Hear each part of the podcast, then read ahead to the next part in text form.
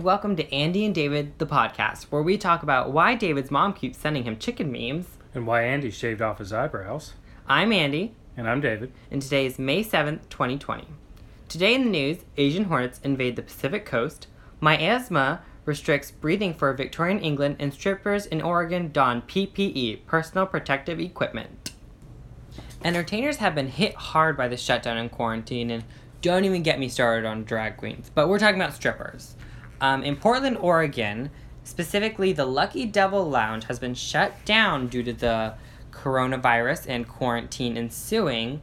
And clubs are not eligible for assistance according to the government Paycheck Assistance Program because they, quote unquote, present live performances of a prurient sexual nature. And that just means they encourage sex. And strippers, specifically, they work gigs, they have no paid time off, and they only live off tips. One club joint came up with a solution to this. It was originally called Boober Eats, but it has since been rebranded, and it is now called Lucky Devil Eats. There is delivery, and they have a drive-through location that they are called Food to Go Go, and each one has a thirty dollar charge. And the exotic dancers don gloves, temp checks, and even intense sanitation protocols. Um, the situation is still not ideal because not everyone is eligible or have yet received their stimulus check, and they cannot rely on the government for protection or resources they feel. Um, some have mentioned using OnlyFans, but they are still scared of getting sick. So basically, what it looks like is the federal government has instituted a what, what what is effectively a moral a, a, a moral standard for receiving a stimulus check based upon how people in, in, in the federal government feel about the morality of your legal work. Yeah, and, and this isn't this is this is the federal government. It's not Oregon. It, this is the federal government. And um, I don't want to get too political, but I can't say I'm that surprised. Um, but it is unfortunate, but I did find it interesting.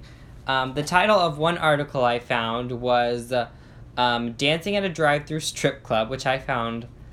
Well, it, it was it was it was it, it, it has it ring it, it, it has a ring to it um, and they and, and Huffington Post even um, interviewed several different of the um, models at the place, and they all expressed that they were very happy and um, and proud and and um, enjoyed working at the Lucky Devil um, Lounge, but they still didn't feel safe even with the the family environment that they had. Well, I mean, it, it, it goes without saying that in the United States, um, there is kind of a, a, a Puritan culture in some places where you know people, especially entertainers and performers who do you know what is traditionally considered exotic work, um, are kind of uh, are kind of looked down upon, um, and they don't receive the same kinds of uh, you know workplace protections and things like that that you would think of you know, as we come to you know normal places, you know, a waitress was going to have a you know has a far less risky type of job than you know you know an exotic dancer of some sort, and you know we we put in safeguards for different professions, but nobody does this for exotic dancers, and it's a perfectly legal profession.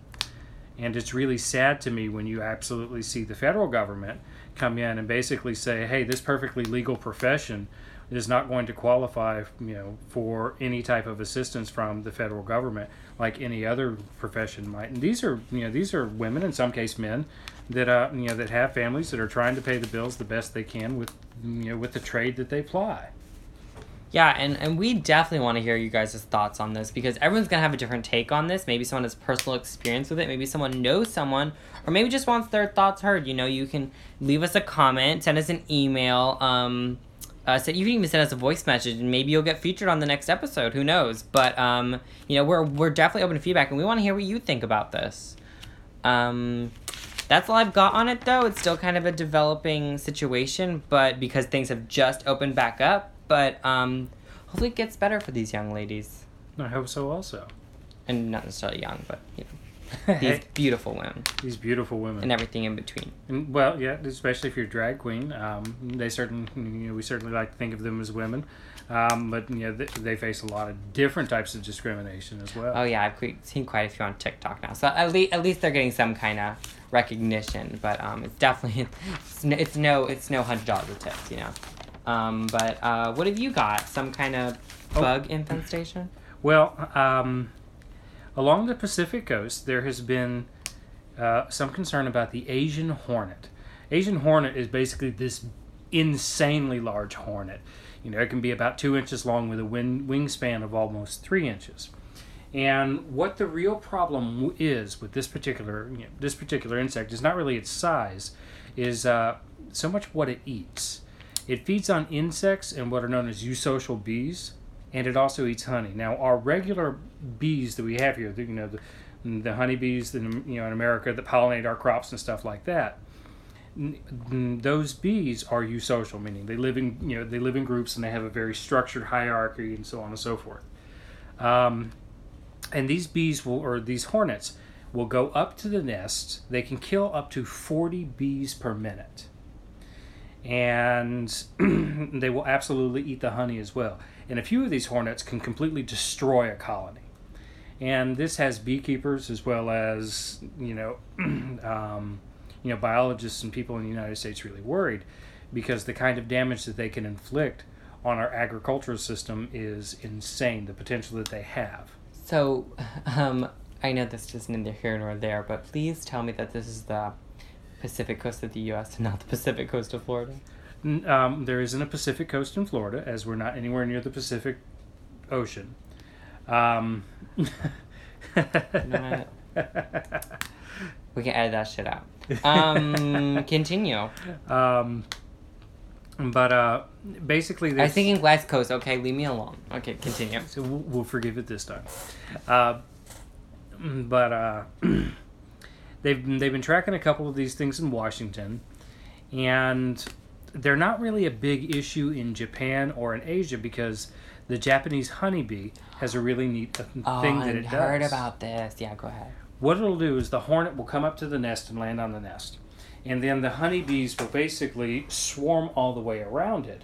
And they will begin to, to vibrate themselves. And they'll actually kind of crush themselves and they will raise the temperature Yeah. so high that it will kill the hornet. But the bees themselves can actually withstand that. yeah, it like cooks the hornet. I heard about that. Well, the problem here in the United States is that the bees here, because Can't they come from England, do that. they yeah they don't have that evolutionary effect so it's it's really concerning that you know our bees might be basically fair game for these hornets and they'll just come in and Yeah. do some so- really nasty things. Yeah, they'll have to either get the hornets under control or they may have to introduce Japanese bees and hope they can. Hopefully, they either don't become an invasive species or they're compatible with our American bees in terms of mating. and that's possible we've seen that type of thing with the africanized bees those actually got bred out by our bees Yeah, good Um, thing because those are mean fuckers. But probably the worst thing about mm, these these hornets is, other than their size and they're terrifying looking, Yeah. um, is the fact that their sting is really powerful, and two or three of these things can have the same venom effect as a venomous snake on a human being. About 50 people a year in Japan die from these things. Do they like have nests or are they like solo, red and solo? Uh, for what I was able to see, and yeah, I kind of read Wikipedia, not the greatest person to cite, but hey, At least they have their sources. We're not. We're not writing paper here. Yep, but um, I, yeah, I guess they do kind of nest, just like every other hornet does. Um, Okay, not all so hornets could- nest, but yeah, they do nest. So yeah, don't don't be the girl who kicked the hornet's nest. Okay, you'll end similarly. Especially when you have bees the size of you know medium-sized hummingbirds chasing. You mean hornet? hornets? That's correct. Yeah. Oh, I just found a Fortune cookie. just found a fortune on the floor. It says, "Today your charm will have them singing like birds." Well, We'll see. we'll see. I guess. I mean, I think I'm charming. Maybe. So, Okay. but um, anyway, if anybody sees any of these uh, abnormally large hornets, um, especially if you happen to be on the Pacific coast, but anywhere in the United States, Um, let your let your local wildlife people know. In Florida, that's obviously going to be Florida Freshwater and you know Fish Commission or Florida Wildlife and Game or whatever their name is this yeah, year. and they have like actually a super lot of control in Florida, so definitely Yeah, they'll, so, they'll yeah. take care of it. Yeah, call the fish police. They will they yeah, will hook you fish up. police. They'll do it. Yeah, fish police. I'm sure they probably don't like being called that. Is that all from you?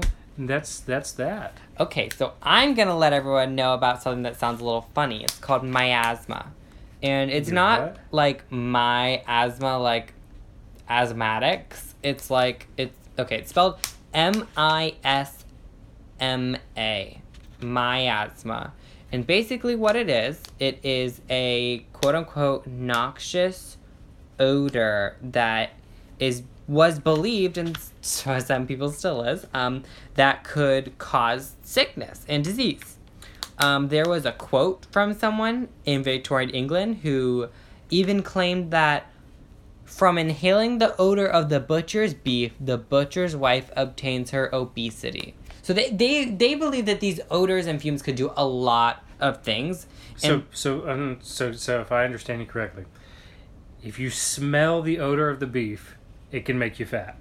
Yes, they believe that any sort of bad smell could affect your health. And I mean, I understand that the this came before germ theory, but even today, like some people can make sense. Like, okay, yeah, bad smells usually mean bacteria. I could get on board with that. So it, it is understandable, but inherently flawed. Um, and, and in nineteen in the nineteenth century, it was held by most, if not all, in England and the surrounding area, and some of the twentieth century, and now some even in our century. Um, basically, they believe that exposure to corrupted air from either a corpse waste or the breath of an already infected individual would cause disease. They got the breath from the already infected individual almost right. Almost right, yeah. The, the actually, it's funny because um, when someone's sick, once they die, their body has effectively become the least dangerous it's ever been because they're not breathing. they're finally like not expelling like droplets in the air. It's like, but then that's when you're worried. You're like, oh my god, there's a dead body. It's like, yeah, that's the safest they've been in the So past they were months. accident- they were accidentally almost right. Exactly. Um, and this theory was not truly openly disputed disputed until John Snow and his like polluted water thing, which we'll get into in a moment. Um, but basically, um, some officials and doctors believed that what they called miasms could arise from drainage holes below houses and make people sick, and proposed that structures similar to the Eiffel Tower be erected to bring fresh air downwards and into homes. They believed they could pull the fresh air out of the air and push into the homes to push out these noxious fumes that were supposedly making people sick. If you were to do that today, you would just pull down all the carbon emissions down into people's homes and make them sick. Yeah, so let's not do that. Um, uh, Florence Nightingale, which um, is a name most people recognize but cannot place, um, she was a British social reformer and statistician, and um, the mother and founder of what we consider to be modern nursing. She credited measles, smallpox, and scarlet fever to odors rising up from drains below houses. So she even bought this, and she was a nurse, a very um, high, um, highly regarded one. And um, W.H. Duncan, who was the Liverpool chief medical officer at the time, quotedly said, All air three feet and below from the ground is unfit for respiration. So they thought all these noxious odors and smells were like all gathering by their feet and it was unfit to breathe in. And this is kind of understandable because this was during what was called the Great Stink. In London, basically, there was a drought. So basically, all the water dried up. So any like sewage in the drains or in the streets or Wouldn't in the river anywhere. Thames was just sitting there and baking and stinking. And it basic it stank to high heaven. No one could stand it. But so then, anesthetist John Snow, not from um, the Game of Thrones, from Victorian England. John Snow, um, he was the he had the most popular and correct alternate theory of polluted water. He believed that um, that cholera specifically was caused by polluted water, and we've all heard, you know, in school the the water pump experiment thing. You know what I'm talking about? No. Really? Really? Okay, so there was an outbreak of cholera in this city, and no one could figure out why. And what he did is, um, he, I'm not even sure, um, he either infected a specific water pump or he cleaned a specific water pump, but basically he found that everyone was getting cholera from this specific water pump. And so basically, when he either blocked off that water pump, or people used other ones, or or they cleaned it, or didn't use that water, or whatever, the cholera cases stopped. Okay. And we now know that yeah, cholera is caused by drinking not good water. Don't Hmm. quote me sciencely, but Bas- basically, water is carrying cholera basically, bacteria. yeah, yeah. Yep. Okay, and and now we get to the fun part: plagues. So, um, we all have seen that like really scary plague mask thing with the beak and like the doctor, and it's like scary, and he has a little staff thing. You know what I'm talking about? Mm, Something from American Horror Story. Yeah, yeah, okay. Um, um, and even recently, someone was arrested in the United States because they were running around in one of those scaring people. But that's neither here nor there. But um, the reason they wore those plague masks is because they would take like flowers and like fifty different like oils and like powdered viper snake stuff. And they would put it up in the beak of that. And the reason they made it that shape is so that the air would go up in and mingle with that and purify before they breathed it in. Because they believed that if they purified these odors, they wouldn't get sick. Again, this was before germ theory. Yep, This all seems very ridiculous to us nowadays, but believe me, it has continued into today. We, we have an N95 mask that purifies the air. Well, it filters the air. It doesn't just make it smell nice. Um, some people still today kind of subscribe to this, even if they don't know they do. Some people today who hold pagan beliefs believe that miasma is a quote unquote spiritual dirtiness that we attract throughout the day and recommend cleansing rituals. So it can be kind of religious in some senses. We go and get our sage smudges and Yeah, so I mean that I can I can get that. You know, they're at least they're not claiming like it'll make you sick. They just say you know you should cleanse this before you perform rituals and stuff. So I mean, at least at least it's a form of belief and not a form of like they're telling you it's a fact. Okay, I can Mhm. at least respect that much. He, here's the truth. Here's the tea. Um, essential oils. That that's what we're really talking about here, and we all know we all know. essential oils. like the kind Do they Young work? Living put out. Yeah, do they work? Do they work? Um, essential oils have been used since the beginning of recorded history for medicinal purposes. So it's one of those cases where we have precedent uh, for it, but no evidence for it. Precedent It's- without evidence. It's basically an appeal to tradition. My grandfather's grandmother, grandmother used this remedy and it works. Yeah, and um and many people subscribe to this idea from people from practitioners of various like magic and alternative religions to Harvard gra- Harvard graduated lawyers to just the average Joe and Jane Schmo. Um they all kind of people subscribe to this. They think, you know, these essential oils they're going to help me sit. Or even if some people just subscribe to the idea that like, hey, it'll boost my immune system, it'll make me all these things Never does. Never mind the fact there's like there's no, no, science behind it. whatsoever. evidence. There's no evidence, and um, childrensmd.org gives six reasons for this, and I'll read them out to you. So the first reason is there's real money in the market. Absolutely. You can make money off this. The, the company Young Living is known for its essential oils, and many different times has actually been told to stop advocating that essential oils do some certain thing by the uh, by the FDA, or at least is from from what I understand. And um, but they make money hand over fist. Oh yeah, it's a big pyramid scheme. Don't even get me started. Um, the other new reason number two is they work sometimes.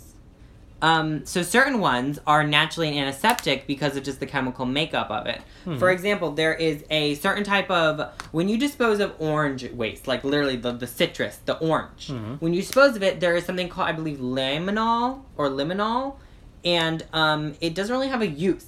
And there's not really any really way to dispose of it because it's a byproduct of the disposal of orange waste.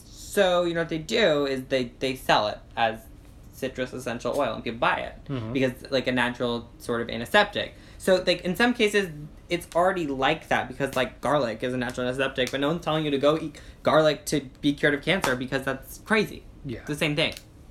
Um, of three is because it quote unquote supposedly treats the untreatable. When Western medicine hits a dead end, people want to find something else. They don't want to believe it's over, so they go and seek other things. And you know, um, psychologically, they might even feel better because they believe they're doing something. But the the numbers don't say it works. I'm about to say like There's been so like many studies. Steve Jobs that was taking a home remedy for cancer rather than getting cancer treatments that would have saved his life. Yeah, and guess what happened? He died. He died. Yeah. Um, another reason is they just smell nice. They make you feel good, and there's nothing wrong with that. I mean, if you're just buying them because they smell nice, and aromatherapy, like, hey, therapy's a thing. It's just not medicine. Yeah, and, and aromatherapy does actually have some science behind it as far as boosting moods and outlooks and stuff like that. But then so does phototherapy and various other different types of therapy. But those things don't have a physical effect so much uh, on the body, like from a drug standpoint. They have, you know, the the psychological effect on the body. Yeah, and I'll, I'll get to that, believe me. Um, and um, the fifth reason, but not final, is Americans don't care. They don't care about the numbers. They want to feel good. They want to feel good about what they're doing, and they want to feel good about who they are, and they want to feel good about that they're healthy.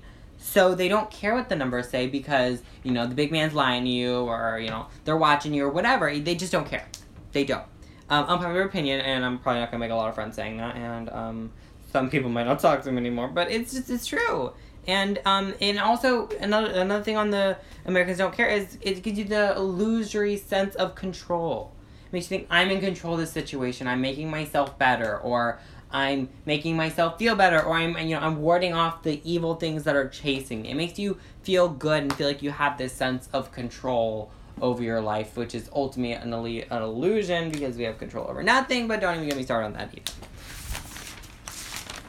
Finally, what is the verdict? I, I'm sure that is what everyone is wondering. Essential oils are harmless in a sense, in, in, in essentially they smell nice, but there's no evidence they do. Unless you take the essential oil of belladonna, then it's not exactly. Okay, yeah, and don't don't cook with essential oils, guys. There's just an extract in essen- in essential oil. It's it's very different. It will just taste like chemicals. I promise you. Do not put essential oil in your food. It's very bad. Um, and use it sparingly. You don't need five drops. Three will do. Um, um, and um, basically, it's unregulated drug. It's a drug that maybe does nothing, but at, at the end of the day, essential oils are just an unregulated drug, and that's the verdict on my part. So, but feel free to discuss, or you know, Dave, what are your thoughts? Um, well, I mean, I've looked into you know to a lot of like the essential oil claims and stuff like that. Um, as I was like examining critical thinking and the claims you know that people make that are kind of, you know, like miracle cures, and they come in all forms and they have their you know their different moods and their different flavors throughout, you know, throughout the decades. If you kind of look back on them. You know, the, the essential oils was really kind of like an early 2000 thing. I can barely remember it, but I remember even my mother kind of subscribing to the idea. Um, I think before you know, before essential oils were, um, I think I remember my grandmother had all of these copper bracelets and like copper socks and stuff like that. Oh yeah, and that's made a comeback too. the copper. yeah. There was. There's and- also evidence for that, just so you know. Yeah, and so I mean, you know, there- the different fads come and go, um, but ultimately, you know, you just look for that little ad. You know, these statements have not been, you know, evaluated by the FDA. This product is not meant to diagnose, treat, or cure any disease, things like that. Um, you know, science-based medicine works. It goes through a lot of rigorous testing. Um, you know, why would I go and eat the bark off an oak tree, you know, to get rid of my headache because it has, you know, the this yes, the, the you know oak trees are where we used to get, you know, the chemical called aspirin, um, but we make it synthetically now. It's the same thing, um, but it's pure. And you know, a lot of the chemicals and stuff like that that we use to make pharmaceuticals, you know, in the lab are pure. Why would I? Why would I go for the home remedy when the Vicodin is right there at the pharmacy? And you know, if the doctor agrees that that's what mm-hmm. I need, that's what I go get. Yeah, and I'm, I'm not by no means telling you you can't go make oak bark tea. I mean, like, do do you, man? Like, like if, if you know for sure it's gonna help you, or if you just feel like it's gonna help you, like, I'm not telling you not to do it. I'm just saying, don't let people fool you and tell you like this is the miracle, this is the sunscreen, this will save you. And people will take advantage of that if they feel like you're vulnerable or sick or something like that. They will absolutely take advantage of you. I mean, think of the diet pills of the '80s. Oh yeah, and um, don't even. Okay, okay, okay. So get me started. Okay, so um, the copper socks, the copper compression socks. You know, I'm probably gonna get a target on my head, but whatever. Um, the copper socks. Um, if you watch those commercials, all these people are making claims and all this stuff, like magnificent claims, like my back pain is gone. I can get through the day. I'm happy. I'm well adjusted. My marriage is back together. My children love me. I'm off drugs. You know, wha- whatever they say. My bank account is Yeah, better. like I received a thousand dollars on the street and all this crazy, you know, whatever they say. I know I'm exaggerating, but um, if you look at the bottom of the screen, it even says right there. It says these results are not typical, nor should be expected, or something along those lines. It literally says that these results that they are advertising with are not the average or typical results and should not be expected from your socks. And that's so that when it doesn't work, you can't them. Exactly, exactly. And I mean, supposedly these people are not paid actors because it's not disclaimed, but I, I mean, make your own conclusion. But I mean, or you know, tell tell us about it. If you have some experience where it helped you, or or it didn't, or it's a sham, or it, or it's real, or if you want to argue for or against, hey, all kinds, all kinds. You if you want to tell me how essential oils saved your life, message me. Send us a message. Send us an email. Subscribe. Hey, send us a voice message. Maybe you'll be in next week's video, um, or podcast or whatever. You know, we want to hear it. We're not we're not telling you to shut up. We're telling you, you know, talk to us because we have we have stuff to say because we're talking about whatever we want. That's that's the whole that's the whole thing. So, um, do you have anything else, David? N- Uh, no, no. I think I'll have to bring another story next time. I agree. I think that'd be really interesting.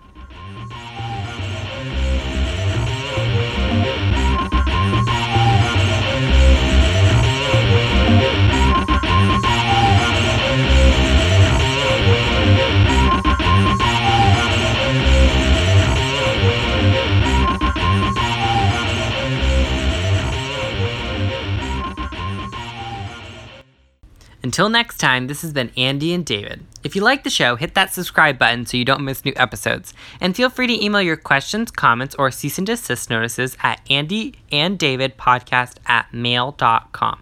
We would love to hear from you. Until next time.